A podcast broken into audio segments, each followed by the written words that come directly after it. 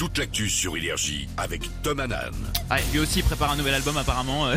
Ah, mais ne fais rien fuiter, Léo. Ah, excuse-moi, Je excuse-moi. compte sur ta discrétion pour É- ça. Évidemment, évidemment. Vous, vous ne dites rien, on reste là ensemble à Ça 6h30. reste entre nous. Exactement. Bonjour Tom. Bonjour à tous.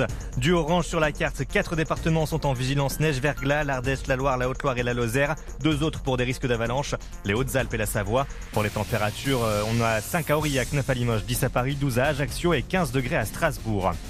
Il avait volé un ordinateur et des clés USB contenant des informations sur les JO. Un homme de 23 ans a été condamné à 7 mois de prison. Il était connu des services de police. Seule la sacoche a été retrouvée, vide. Le matériel avait été dérobé dans un train en début de semaine et appartenait à un ingénieur de la ville de Paris. Pas de données sensibles, juste des plans de place de parking. La mairie de la capitale demande l'ouverture d'une enquête pour manquement aux procédures de sécurité interne. Les Américains peu convaincus par Biden, selon un sondage, il ne serait pas réélu lors des prochaines présidentielles dans 8 mois et serait battu par Donald Trump.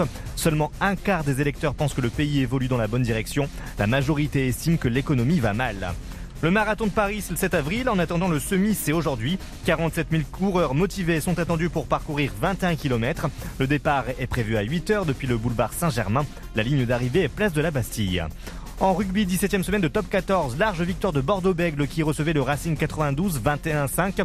Le stade français s'en est sorti sans difficulté contre Pau 25-12. Aujourd'hui, La Rochelle accueille Clermont à 21h05. C'est la rentrée demain au lycée Toulouse-Lautrec. Dans cette série de TF1, on suit une bande d'adolescents d'un établissement de la région parisienne qui accueille des élèves handicapés et valides. Les nouveaux épisodes abordent des thématiques fortes telles que le deuil ou la dépendance aux médicaments, mais proposent aussi de nombreux moments de légèreté pour Adil Déby et Nesmerad, deux des comédiens.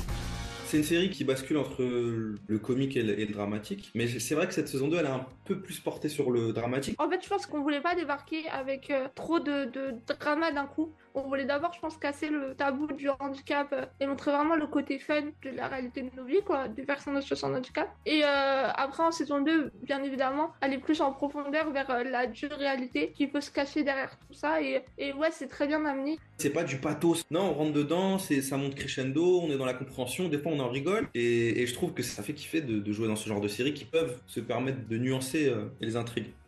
Une interview de Sébastien Loff-Lecoq. Il est 6h33, c'est la fin de ce flash. Prochain point sur l'actu dans une demi-heure. Très très bon réveil sur Énergie.